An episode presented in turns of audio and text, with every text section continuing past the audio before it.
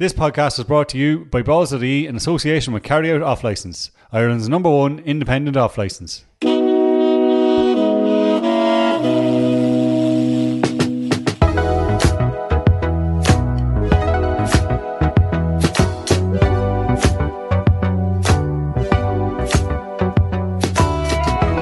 Very welcome to the Brent Pope Rugby World Cup show on Balls.ie with thanks to carry out off license. Brent back in studio with us. It's our last hurrah. Yes, the Rugby World Cup's uh, coming to an end. hasn't worked out for for uh, for both my countries and one of yours hasn't worked out the way that we would have liked to. I'd have loved to have been back in here saying, look, it's a it's an Irish New Zealand final, um, but look. You know, Yeah. disappointment as far as I'm. We've talked about disappointment again there uh, last weekend for um, New Zealand. Um, totally um, contrasting matches last weekend. Uh, one to savour on the Saturday, despite New Zealand losing, and then, of course, the kind of, I suppose, the more the more bore fest on the on the Sunday. No less intense, just different types of uh, teams. You know, on the Saturday, two teams that wanted to attack. On Sunday, two teams that looked to defend, and I think that was the difference. But uh, huge shocks, shocks around New Zealand, especially after their performance against Ireland. They just didn't get out of the blocks against England. Um, I think actually Irish fans can take a bit of consolation in the fact that, you know, sometimes a bit like New Zealand played against them, sometimes you just can't get into the game, and that New Zealand found that. They just, anywhere they went, they were just blocked by, by Yeah. this thing. It was probably the best ever English performance, I think. That's a really interesting point because that's actually I was going to ask you that. It was like there's there's the scoreline almost didn't reflect the dominance No, that England had, and this was New Zealand, two-time defending champions in a World Cup semi-final. We'll talk about their mm. performance, but from England's point of view, it was as close to perfect as you're going to Oh, get on the rugby field. Yeah. Well, it wouldn't have been unrealistic to say it could have been 25 nil or something Yeah. because only the All Blacks only got that try was a bit of an overthrow from England. Um, and then England, of course, had two disallowed tries. Now, one of them was clearly obstruction, but the second one took a bit of viewing to know that he maybe knocked the ball on in the in the maul, you know, six inches, and it wasn't that wasn't that didn't stop the try. It was just brought back for something as small as that. So yes, it was it was it wasn't as one-sided as the New Zealand Ireland performance because New Zealand did show in the second half a couple of times they broke out. I think Dane Coles broke out, Goodhue broke out in the first half. Could have resulted in tries on a lesser day, but I think a bit like New Zealand, once England had that um, second forward penalty, third penalty, put them out to two-score lead. I don't think New Zealand were ever going to within a dog show winning that game. But uh, of course, England got off to the perfect start, and when you saw their formation, their phase play, that was about the best start I've seen from any team. You know, when okay, this team might take a kick uh, a kick off from the from the restart and score and, and, and get a try within maybe the first thirty seconds, but the way that was structured, went downtown against New Zealand, set up five, six, seven phases. New Zealand didn't know where to defend, offloading all the front rowers and then in, in under the sticks. Well constructed try, and you know just gave England the confidence they needed to kick on. Yeah, when you look at like the job that Eddie Jones is there, there's a lot of very very good rugby players, and we shouldn't ever make it all about the coaches either. But when you think about what he did, say, it, it, you know what, it really brought it home when you know you guys played it on, on, on TV when they played the clip from, and he started by speaking in Japanese, and you're almost going, Yeah. yeah, geez, this is the guy who four years ago we were lauding as only four years ago as what a job he did with resurrecting Japanese rugby to what he did with England, which was such a great start from a team that were like so low after what happened at the World Cup in, in 2015 to resurrect them, then to have that slip and to lose the six test matches in a row, to Mm. on the verge of being fired by all accounts, at least in the media, to have that patience and confidence in yourself to go and to stick with the plan, I suppose, you know? Actually, he's he's he's resurrected himself too. I think this World Cup, he's actually come across as kind of the, the smiling assassin, if you know what I mean. Like he's he's actually kind of endeared himself. The speaking of the Japanese, you're right. The fact that he's he seems to be taking things very sort of. You know, in his wake, he's smiling at a lot of the people. He's relaxed, He's having yeah. relax. He's having a, a, a like even when other teams were complaining about the typhoon and all these, he just said, "Look, he said we'll get on with it." He said, "We'll go. We'll have a week off. We'll enjoy ourselves and enjoying training." They look to be, they look to be, which is very un-English rugby, is they look to be a group of players that are enjoying themselves, and you see it in their sort of camaraderie. They look to get on. There doesn't look to be any bickering Yeah. uh, between the sides. I think Farrell also brings that into it. He's a good sort of, you know, he's he doesn't have the posh sort of English accent. You know, he's a kind of a, like his father. He's a, he's a tough nut. He's re- respected. So I think he's. I think Eddie Jones has sort of really developed this team. You know, and, and, and justifiably to be where they are, which is raging red hot favourites for this Yeah. final.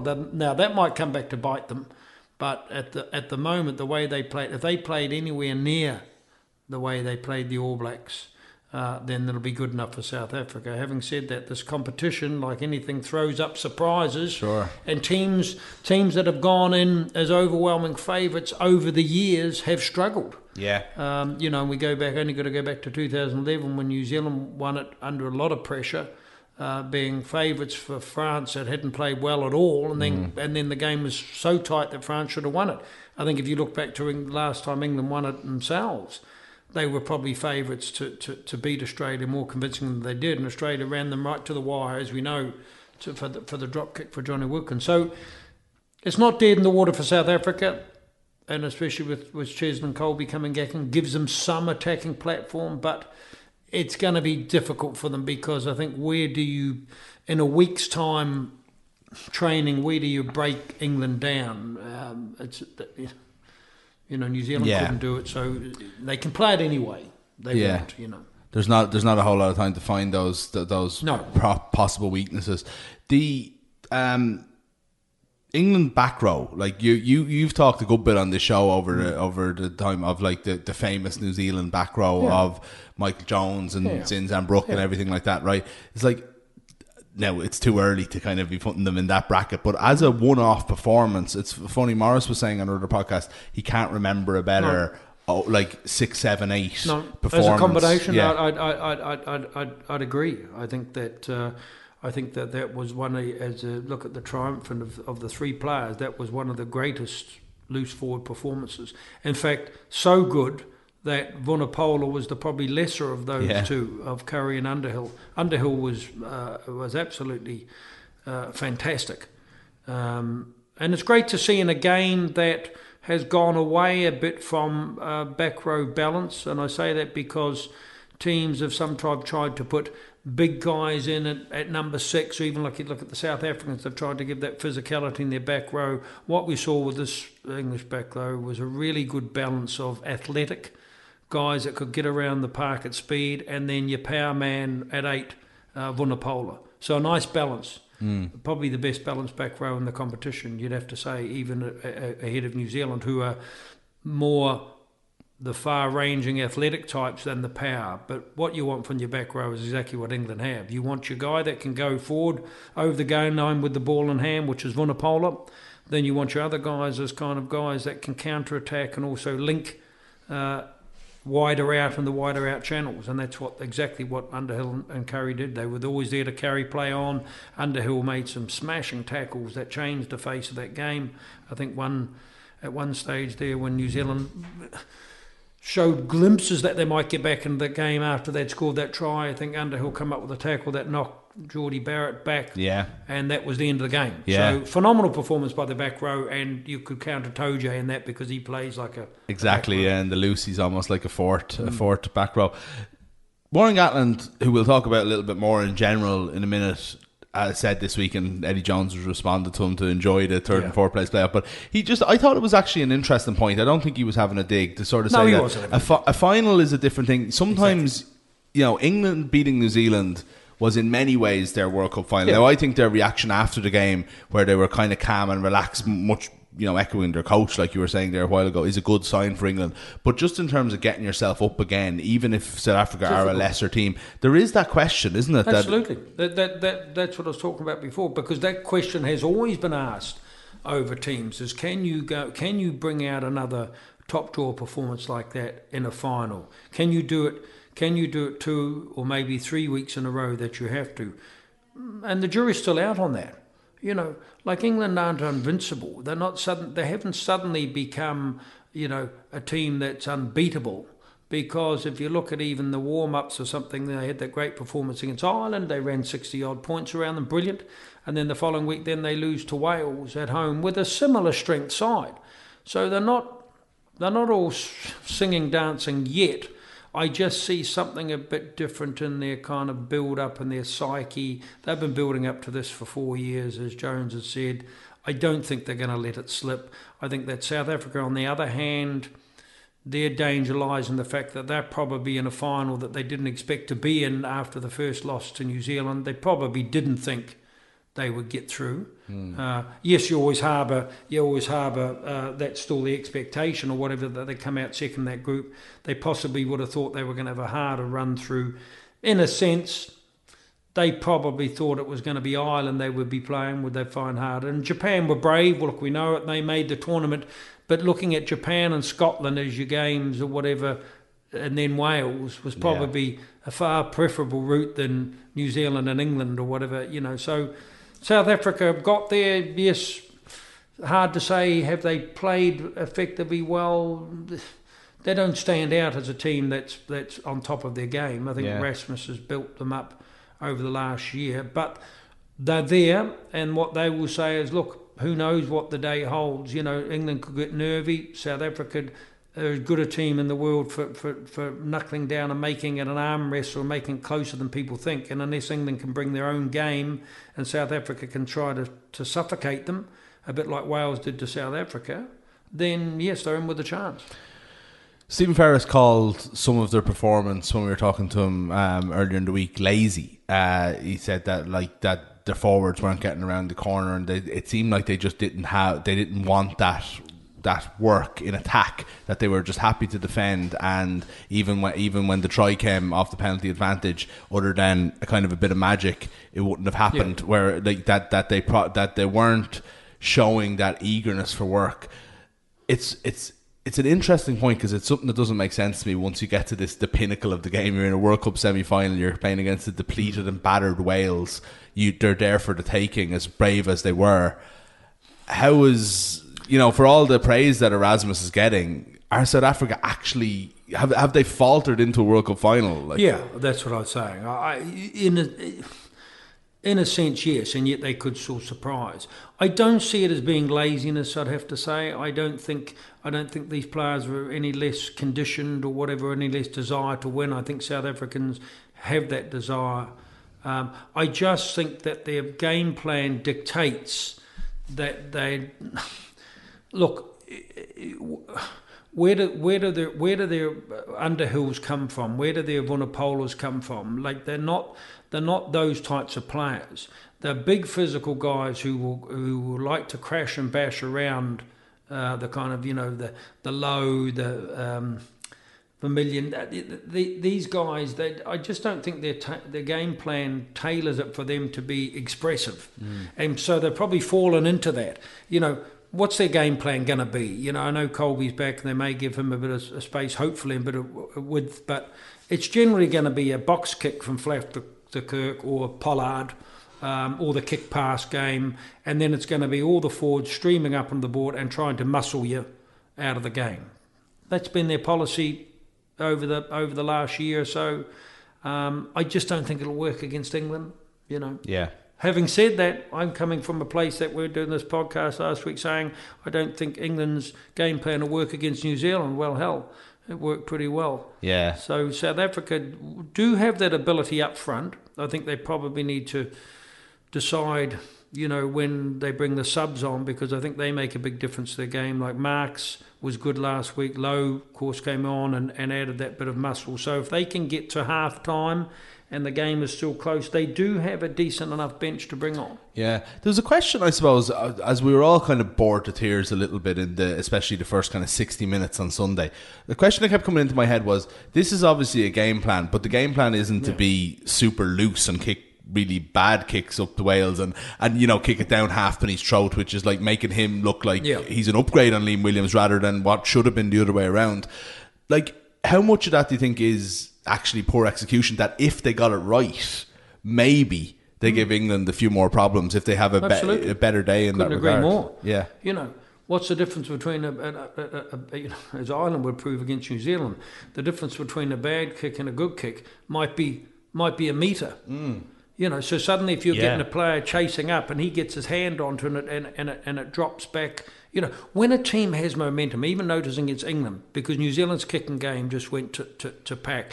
And once I saw it, I thought England were just getting up and any hand they got to it, the ball bounced back their way. So the next player coming onto it, you know, the bouncing ball was an English player. That can go against you just as easily. Suddenly you can get a South African up there, getting his hands to it, it drops into another South African, suddenly they're over the gain line.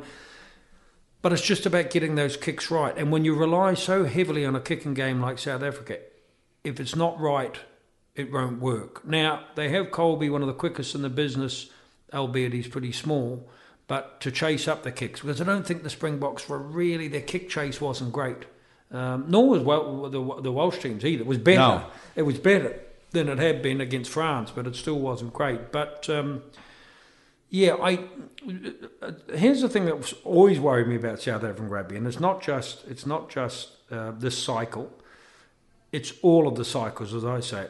I keep saying to people, even to South Africans out there, name some creative centres that have played rugby for South Africa. That's what I was going to say. Seriously, yeah. name them. You can't. Massive barrelling number 12s. Massive. Yeah. Look, there's a list of them. There's a list of them. You can go right back to, to Johnny Gerber or something back in the 80s and 90s. You can go back over big physical guys that have run from A to B in a straight line. But give me the uh, give me a name of a of a player that you saw in the South African back line that was. You know, a sensational game breaker or game player. There, there, hasn't been one. It's the way they play their club rugby. It's the way they play their provincial rugby. It's the way they play their test rugby. Pick big, strong guys who can defend and do the basics well. But you can't see, you, you- even when Allende scored that try last, it, it just about came as a mistake. Hmm. You sort of got the impression that he was thinking, okay, I've got to offload here somewhere. Yeah. And I said, I was just screaming, just go for it. You're only five metres from the line. And power as well, like as well, rather than any kind And of guile Pat- or but like you know, uh, Steyn who might come on, he's Hmm. about sixteen stone. You know, like I mean, that's the kind of centres that that, that they're trying to, to, to promote. Now Kolbe gives them a, a, a little bit of go forward out wide or whatever, and Le Roux hasn't played well, but he has an ability to be a good counter attacker. Um, and yes, they'll defend well in the in the midfield. A lot will depend on their scrum halves, um, Faf de Klerk and, and Pollard.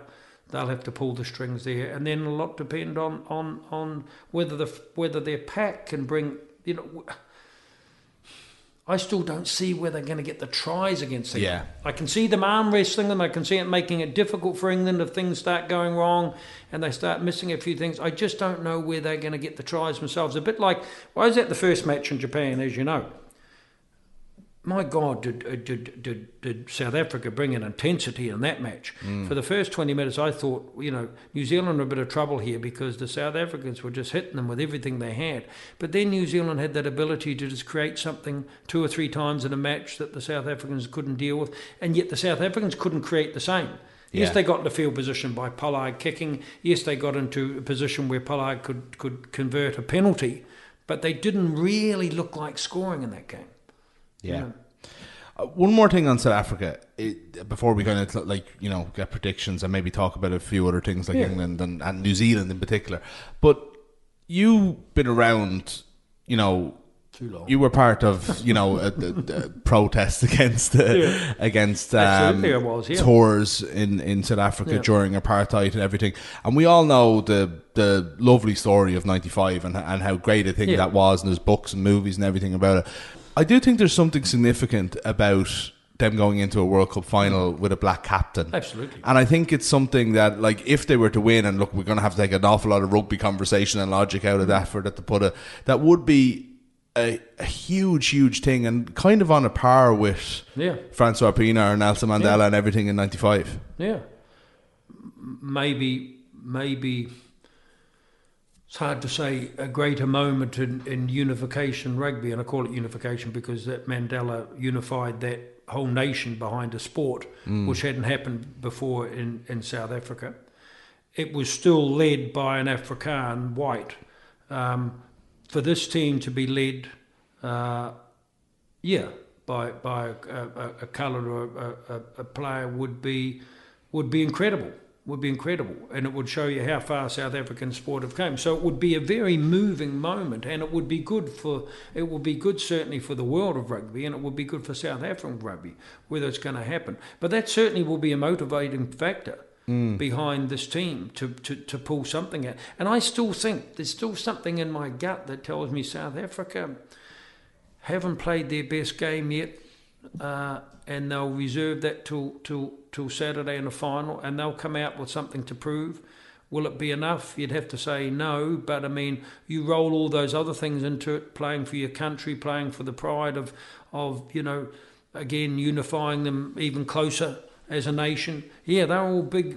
They're all big motivating factors. Yeah, it's uh, it's still. I think we can kind of underestimate when we get into the rugby how big a, a, a Oh, an it's a occasion a World Cup final is in general. Like, yeah, Well, it's a huge deal to unify the support in South Africa as well, because that would that would not only. And I was watching something there on. I, I didn't know how big this is for the South Africans. Like they're talking about, you know, people singing the anthem and that in supermarkets. uh, You know that that South Africa is a buzz for support for the side. You just don't think it here because you're not seeing it on the streets here or anything. Exactly, you didn't even see it in Japan. But go back to South Africa now. They're in the final. Uh, they, they they are where they want to be. Um, they certainly wouldn't have been in that final a year ago when they were ranked what fifth, was slipped to fifth or sixth in the world. So Rasmus has got them there. The team has got them there. They seem to be again a bit like England. They seem to be a team that happy enough to be playing with each other, which is a huge thing in, in South African rugby. So yeah, there's plenty of carrots on the on the string for them. Well, it should be a brilliant occasion. I think, and we'll get the. I'll get your prediction at the end. I think, but Yeah. Just want to go back to a few things. We have the the bronze medal game, as Oh, it's God. called. No, sorry, it's called the bronze final. Oh, actually, they've got to get rid of that. that's, that's, that's, that's, no, that's got to go. That, that's a drawback. Look, in, in a game where people are trying to predict players that are getting tired, you know, the Welsh are cobbled together with the blue tack at this stage. Yeah. You know, there's nine changes made. Uh, New Zealand will look at that game differently. Um, I know Warren Gatland is trying to sort of pump it up and say we've never beaten the, the New Zealand or whatever, and, and he's put fresh legs out there. But he's facing a New Zealand team that have to do something this match. He's facing a New Zealand team where Kieran Read, Sonny Bill Williams, Ben Smith. It's their last game. They'll have you know hands on the heart, tears well. in their eyes. Hansen to go. They'll want to kick back with a big win. Um, will it mean a lot? Will it mean a lot to them? Actually, it will, it, it, because when you play your last match for New Zealand like Kieran Read, and you've been such a, a great servant, and yet as a captain he'll feel that he's failed. As will a lot of the others, other senior players in, in, in the New Zealand team, even though they've got World Cup medals uh, the senior players, they still will look at this year as been a failure, and they'll still have to say, look, we've got something to offer in the sense that we finish this competition with a bang, so that people will turn back and say that if England win it, you know, it was it was it was justifiable, but they lost to the best team on the day, but they kicked back with something. Wales, I don't know that they're not, they don't already have one foot on the plane Yeah. going back because you know there's a lot of weak links in that side. There's nine there's nine newcomers to a side that was going to struggle anyway, even at full strength. Yeah. There's too much. Like I actually didn't want to get into this because you made my point for me. That's exactly what I think about the bronze medal game, but the, the or whatever it's called. Yeah, but yeah. the uh, the it- rugby is too physical Absolutely. and like pumped go. up a game for to be playing a dead rubber a week later, isn't Let it? them, Like it's let just them go. Look, you know, the last thing you want to do is hang around the shop when you've lost. Yeah. You know, you just want to get back to your friends and family. You want to get back to your own country. To hang around for an extra week in Tokyo. Yeah. You know, like it's not like the old days. It's a, I tell you why it's a throwback from the amateur days because in amateur days teams would have gone on the jar for that week, had a good time. It uh, it would have been a bit like a barbarians match that sort of played with flair and gay abandonment to the game, Yeah. and they would have had a few jars. They would have relaxed. Their family would have been over, a bit of sightseeing yeah. rather than to go back and spend after the losses from both sides, both downtrodden, both trying to pick themselves up the next day. What you want to go to a training on the following Monday? I know. No. I'll tell you the difference as well is that New Zealand get to go on holidays afterwards, so maybe they're relaxed. But Wales are like Yeah. uh, Wales are probably going to get a couple of weeks off, and then they're back But to their you- clubs. Whereas, and it's not going to ridiculous. it's not going to help the regions either because if you think No. about this, the Irish Tired. players, the Irish players who only played one less real game. are Yeah. probably finished up with their holidays now, probably heading back to the clubs on Monday, whereas the Welsh players are two weeks behind doing the same thing, and we're heading into right. Champions Cup season. Like, And, yeah. and carrying niggles and injuries, Yeah. you'll have all the provinces on the phone saying, you know, is Jonathan Davies okay to play? You Exactly, know, yeah. come back, Jonathan, we need you. He might be saying, well, look, I need a rest. You know, some of those players like Alun Wyn Jones, like how can he keep going to the well? I mean, that guy's played every just about every minute of this tournament, and then you know he's expected to go back and, and, and front up again next week. So yeah, it, it, it's antiquated. That should be let go. Just have the finals, have the week, have the week spacing for the finals to get ready, and the rest. You see, but look, there's everything's around it. Even like the social sort of thing. They've got. I think what haven't they got the Player of the Year awards or something on the night after the final. yeah. Teams will be some teams will be hanging around for that, but No, there's a lot of it's No, a, it's a lot of of it. corporate stuff, I suppose. I'm that- not that- even. I, I, Wales are about to take. I don't think they're about to take anything unless they beat New Zealand, of course. Yeah, then they'll it'd be something. Gatland's first time beating New Zealand Yeah. in his last game, but I think that's, as you said, it's probably unlikely. Just on Wales, though, right? I- I- It, it's interesting talking about Alun Wyn Jones, and it's very hard not to like. If you're a Welsh fan, I think there's an element of they were so stripped back, even like with Yeah. the with the injuries, the losing two number eights, obviously one in Oh, the tournament, one before, losing Liam Williams, losing George North, even in the first half, changing their game plan there. Anscombe before they left. Anscombe, you know, of yeah. course, yeah. Like, there's a part of you that would be super proud of them going down the way they did, like three points as a fan. And then there's another part of you that's like, God, we left a chance behind us there. Absolutely, they left a chance behind. Like, it was a weaker side of the draw as it turned out, everything, right?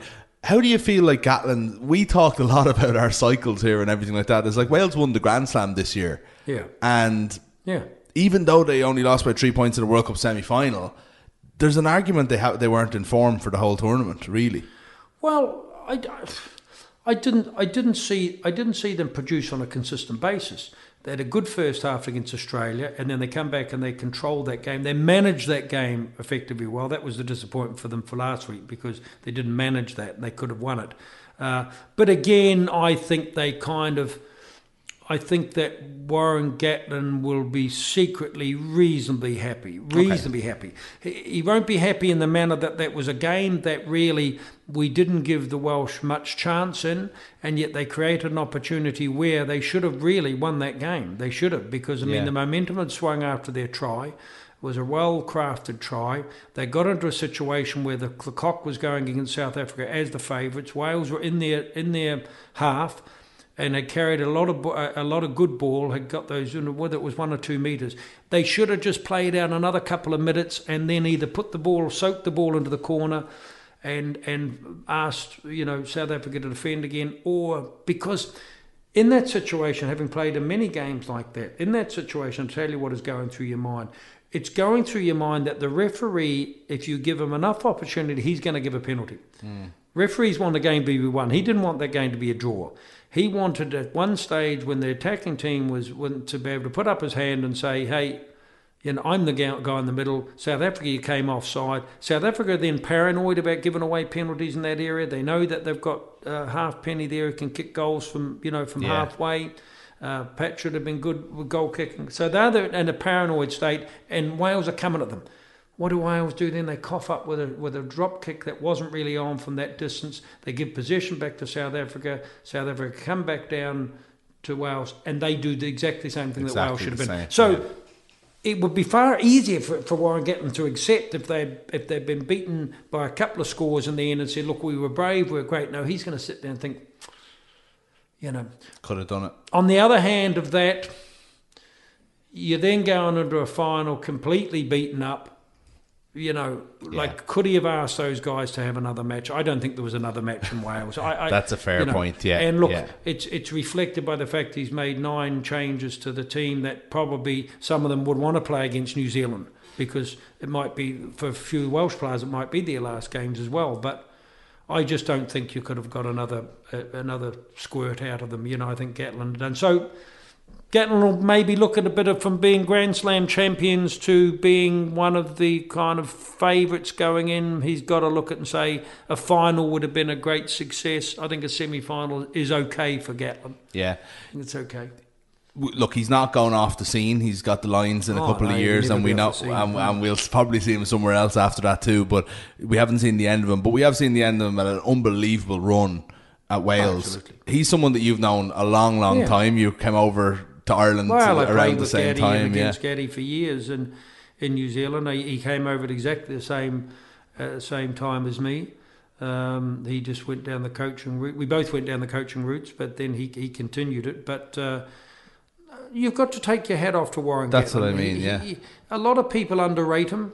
And that's not fair, I don't think, uh, for, for what Gatland. His CV stacks up as good as anybody's in the world, actually, from from a team that was you know, that was pretty lowly when he took over to changing the whole face of Welsh rugby, you know, to win the Grand Slam. But before that, going into Wasps, who again were on their knees, to mm. turn that club around, then go to Wales, and to be involved. We saw how Joe Schmidt sort of ran out of time after, what, six years. For, for, for Warren Gatland to keep reinventing that side and reinventing himself for, for, for, for over a decade uh, is incredible. Phenomenal, It's yeah. incredible. Yeah, and to be doing it at the highest level, like I mean, he was Irish coach in '98. That's like 21 years ago now, and it's like at international level, obviously with Wasps in the middle. It's a phenomenal record. Do you think he's unlucky not to have ever got the call for the All Blacks? I know with the way they did it with Henry and Yeah, and, and Hansen, and there was never that opportunity. But I think he is. I just think that Warren didn't endear himself to to New Zealanders. I think that was more the, the fact, and I don't know why. I, there's just some, it's a bit the same as did he endear himself to the Irish public? He's taken a long time to win over the Irish public again. Yeah. because. The feeling of the feeling, of, even though even though he didn't leave on his own accord, and there was no reason why he didn't go, I think that you know, you, you get a mixed response when you talk about Warren Gatland to Irish supporters. Yeah. Some will say, oh, look, he was brilliant and he did a great job at Connacht and he was great. Others will see him as being, oh, he just jumped ship and went to Wales or something like that. And I think New Zealanders feel a bit the same about Warren, you know, that, that he's always been kind of heading off to go somewhere else or do something else. But I don't think that's particularly fair because I think if they just judge it, I don't think it was fair that they should, and it must have annoyed him and it must have hurt him when they talked about Joe being the next heir apparent to Hansen, which was all the talk 18 months ago. Um, I think I think Warren had a right to feel a little bit hurt, saying, "Well, why isn't my name in the mix?" Really, you know, and it, and it wasn't. That is why that is why it, it was it was still great with him that he hasn't been able to beat New Zealand. That will great with him because to beat New Zealand, even if it's this match or something like that, would allow him to go back and say, "Hey, I've done it all. You know, I've got the Grand Slam. I've beaten New Zealand. That's the one thing that Joe has over him still. yeah, You know, yeah, absolutely. On New Zealand, then before we leave it, like yes, a small country in the in the small country in the Pacific. Not much for people to go there for. No, and uh, look, not world going to lose a, Yeah. a title that they fought very hard to get twice, but you know you can't win them all. I think is the way. Just looking at it though, there was a there's been. Uh, I would like your opinion on an argument that we've been having here all week, which was one that some say the performance of Whitelock at the weekend wasn't fantastic, right? And then there's an argument has has Hansen, knowing that he's finished, been a little bit too loyal to some of the older guard who, while legends of the game and while World Cup champions, might not be on that form anymore? And would a more ruthless New Zealand, the team of three or four years ago, have said, I'm sorry, I don't care how great you were, if you're not at that level right now, we've got another guy coming in? Or my argument, which, and and I don't know, it's just my thought, is that it's not about not being rootless is that if there isn't somebody there to replace them that that level of player can't keep coming through forever no matter how much of a national sport it is because you've had probably the best rugby team of all time there about four years ago three four, five four, Hmm. Yeah, four or five yeah. years ago yeah No, I think you win the argument as far as I'm concerned, hands Okay. down. And I'll tell you why. Because New Zealand, New Zealand, when I was involved in 1987, that you know, hanging around the pro- provincial rugby was at its zenith. You know, Auckland had you know 14 or 15 All Blacks. You know, Canterbury the same, Otago would be the same. You know, it was tough. Like these team Lions teams would come over and Auckland put 20 or 30 points on that then reflected in the All Black teams, those great teams or whatever. But then if you said to me that it would be what, you know, 20 years or something before they win another World Cup, I'd Yeah. have said, I'll eat my hat, it'll be four years' time. So then they went through all that period where they were regarded as chokers on the on the would always be perennial favourites. all those years. What we've got now is I see that New Zealand are going to struggle, are going to struggle in the next cycle because it's what you said. And why? Because once man, rugby become professional, New Zealand was going to struggle. If you look at the players playing around the world now, that as soon as they get one or two All Black caps, they're off. You know, they get offers from Europe, they get offers from France, they get offers now from Japan, which is going to open up an even bigger market than was Yeah. before. So there's there's just not the players there. Provincial rugby, you know, apart from you know a couple of the Crusaders, is not being well attended. Club rugby's nearly dead on its feet. Yes, young players want to be All Blacks, but suddenly they get into a situation and they played, they get an All Black cap. Suddenly their their their salary cap goes up, doubles or whatever. Suddenly Japan will come in or whatever and say, well, we want this guy, we're going to pay him X amounts, and we're talking we're talking under hundreds of thousands for these players uh, that now go off to France or anything. So there's not the conveyor belt that people think they have. And I'm looking at the next level of All Black greats, and I'm struggling to see it at the moment. Yeah. Yes, New Zealand will welcome back a few players like McKenzie or whatever next year, and and maybe Ioane gets his act together, and there's a few young players around like that. But we've kind of seen them this year. Like they've been good, but they haven't been, you know, like Sam Cane is not a Richie McCaw. No. You know, Richie Mo'unga isn't a Dan Carter. You know, Beauden Barrett's only got what another year left him and whatever, if if if that. You know, like so. I think you're right. I, I think that Hansen was somewhat hamstrung by his selections because certainly when he looked at the front row, he started thinking, well, where's the where's the world's greats in in scrummaging? You know, yes, with Whitelock and and and Retallick and that there, but they can't go on forever. And I don't mm. see I don't see their natural replacements either. I don't see where Kieran Read's Kieran Read's form hasn't been great for about two years. Yeah. let's face it It's fair, yeah. and he hasn't he you know and but then who's to replace him i mean they're putting Savea in the number eight channel like they're playing him in a position so i think i think the fact is new zealand are going to go through And is that what they need in a way, though? Because all of the problems you're there, and it's funny, a lot of them it's even before they're All Blacks. Like we were talking to James Absolutely. Lowe before the tournament, and he was like, well, "What would have my future have been? Yeah. It would have been two, So three off. caps. So Exactly. why wouldn't they?" Sevu Reece playing in this World Cup as a starter, very nearly joined Connacht. You know, and we know well he like was going to he was going to Connacht with Exactly. the, with the domestic violence charge and they and they didn't they didn't want him But that's what I mean is that he's on like it's not like these guys are going who are the second hmm. tier.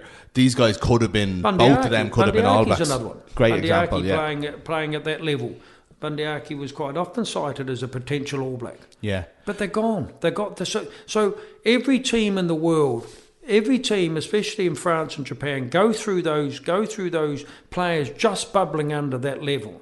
And I know because that's the type of player I was. That you, you're bubbling under that level, and so you become right pickings for for for a, a team that can get you a little bit cheaper. Yeah. You haven't made the All Blacks yet, like James Lowe, but you're playing good rugby for the Chiefs or for the Highlanders, whatever.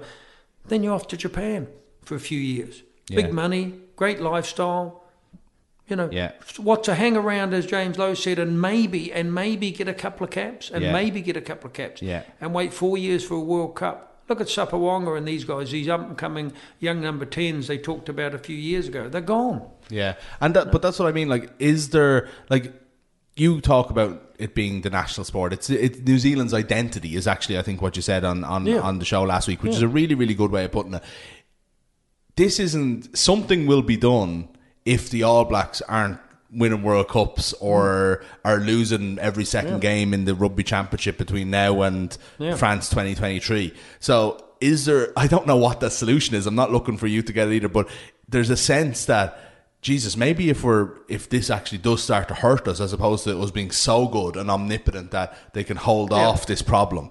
So so uh, No, you know they can't hold off it, but you make a point because they've got to go back now like two thousand. Figure it out. They've got to go to, to drawing board. Yeah. But it's bigger than that.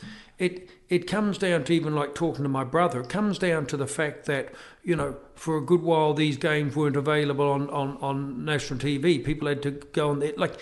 People aren't going to matches anymore. You see those Crusaders matches and stuff like that. You think they're fantastic matches. You see a sprinkling of people at them. Yeah, you're People aren't wanting to play club rugby anymore or something. Now, whether it's attrition or whether whether people are looking at these big Polynesian boys that got to play at school and stuff and saying, look, we don't want our kids to play rugby. New Zealand has a lot of problems around, I suppose, bringing that whole identity and in, in, in it. See, the, the carrot isn't under the, on the string anymore for some of these players. Some of these players will sit down and say, okay, here's, here's the choice I make. Either I go over and I play for Northampton for 600 grand sterling a year and I set up the rest of my life for my family, for my wife and kids, or I stay behind on the off chance that I might get called into the All Blacks for a couple of matches. That's the dilemma they face with. And you can tell them what most of them are going to do. Most of them are going to say, well, hey, it's not a certainty I'm in the All Blacks, but it's a certainty they'll put a contract out in front of me and I'm going to go. Yeah. And it's So- very hard to, to change that mindset. So the one yeah. or two cap players, or the one or two cap players that, that, that, that the New Zealand Rugby Union know they've been approached, can't give them guarantees. They can only go to them like Hansen and say, look, please hang around. I've got you in mind for the World Cup. Mm. But if that doesn't happen, a player's going to say, well, that's four years' time, Steve. Yeah. You know, I've got four years' time to make a bit of a living in this business for the rest of my life, so I, I'm off. And I suppose the problem comes when there's no way of knowing when the one or two cap player becomes the 80 cap player. Absolutely. You know, so how that's you know? yeah. How- yeah. A, a, an example. They he was the next heir apparent to this who a couple of years ago to to Beauden Barrett at the out half talking about bang he's gone. And he's he, he you know he's a bit like Ian Madigan in the sense they go that they're forgotten about. I I think that New Zealand rugby will survive, but but it's because it's probably because you don't see Australian rugby making any major repairs in the next couple of years. They're struggling with players going off to rugby league. They're struggling with, again like New Zealand with numbers going to games. Um, South Africa might be the strongest of those tri nations for the next couple of years. It's the emerging nations now, like Japan, and that you know they get a league, they get a league going. That's going to hurt New Zealand even more Yeah.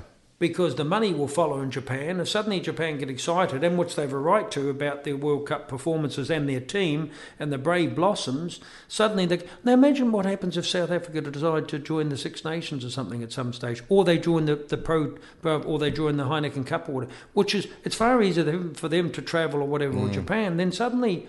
New Zealand might be left without any teams to play. Yeah. You know. It's fascinating stuff. Like it's, it's, it's it really is, and it, I suppose it, it, it cuts deeper than you expect. I suppose when you just see them losing a semi final to England. Um, Well, here's an exercise you can do with the guys in here. You select a you select a Fijian Tongan World Cup side, and you've got a pretty good side. Of all players that are playing for Australia, uh, even even uh, England, New Zealand, Japan, yeah. you put all those Ireland. players that that- yeah, Ireland, you put all those players into Samoa, the yeah, mix, sorry. and man, you've got a good side. yeah. You've got a great side. Absolutely, yeah. And God, like, there's another long conversation in how we uh, we get those guys playing for their their native Well, see, countries what the- as well. what- you know. what- The Tongan guys had to pay their own way over there. Yeah. And yet, and yet, some club in Japan or some club will pick up those Samoan players, and they'll give them themselves a livelihood for them and their family for the, for the rest of their lives. So that is that is the biggest problem we face. Definitely. Like the New Samoan, Zealand. the Samoan captain, um, Lam, the number eight. Yeah. I mean, he is a free agent because he refused the contract because he wanted to go and play the World Cup. So now he's gone back in with no club. And they advertised it, didn't they? an They said- amazing thing. And he made that he made that known for really. For, for, did, you know, yeah. Somebody somebody will pick somebody will pick them up, and, and rightly so. But there's bigger problems as you make it that than are just on the field. The problems is keeping a national game going when, in fact, a you fail. And look at New Zealand sport this year. We haven't been particularly lucky, you know, with the cricket, the cricket at the end losing to England or something Yeah. like that, losing to England Miracle, again. weirdest game of sport Yeah, I've ever seen. I think. weirdest, weirdest. But uh, but uh, look, so yeah, New Zealand, New Zealand, New Zealand have problems. Steve Hansen won't worry about that too much. I think his legacy will be like Gatland's. He's done a fantastic job. Yeah. He'll go down as as, as one, if not the greatest rugby coach uh, in the world. The world has seen. He has to. You know, when you've been a part of when you've been part of, of two or three World Cup victories and and what he did with Wales and what he did, you know, over a long period of time. Yep, he's going to be revered. Uh, his future will be pretty well set. You know, yeah. he's a consultant somewhere, as will Joe Schmidt. Joe Schmidt, don't worry, he'll he'll reappear. Oh yeah, next summer we can the Joe Yeah. sweepstakes will start. Do you know what? It's been absolutely a pleasure to talk rugby in this detail for the last 40 minutes without having to worry about all the woes of Irish of Irish international rugby. And I have to say I, have really really enjoyed it and I've enjoyed the whole series um, and the whole show and thanks yeah, very no, much thanks for coming in every I week. have too because it's nice. You don't get and probably you know could be accused of talking underwater as, as someone said but you don't get you don't get a chance to speak about rugby when you're on the television. I'll tell you why, because it's all short sound bites. And, and sometimes I just want to go back to the days where, like, I've been around a long time and I've seen careers come and go in Ireland more so than anybody. And I know a lot about the game, and, and, and it's a game on my own heart, and I come from a country, so it's great to be able to talk to. So thanks for having given, allowing me to have the vehicle to be able to come and just talk about all things rugby, not just what's happened on the field, not just what happened about Ireland, but what's happened about the other other country well. So it's my thanks actually.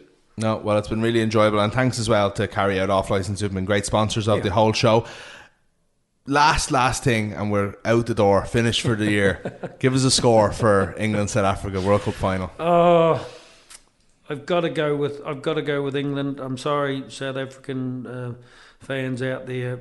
Uh, your team has done you proud, and, and again for the unification of the country, that would be a good result. I think it will be tighter than people think. I okay. think people are giving, already saying that you know it'll be a, you know quietly they're saying okay we'll say it's going to be tight, but we know it's not going to be. I think it'll be. I think it'll be something like oh, I hate scores. I think it'll be England. I think look, let's say England by ten. England by ten. I don't 10. know how that's going to work out score yeah. wise, but I think England. I like it. 10. I like it. Okay. Um, and I think I think there's a there's a sense out there that people actually not like in the old days. I think people would appreciate an England win. They've been a team that has actually lit up the World Cup, I suppose, more than well, they've deserved it. They've they? deserved it. Yeah. I mean, you know, of all the teams, you know, yeah. short of Japan making the final, uh, of all the of all the teams that have played consistently well, and you know they're in real good health, no injuries, look fit, look a happy camp. Their coaches re-emerge as somebody that's likable. He's made this team likable. Uh, they're a pretty humble bunch, to be honest. So yeah, I think they've done a great job. Thanks again, Brent. Thank you, sir. Brilliant.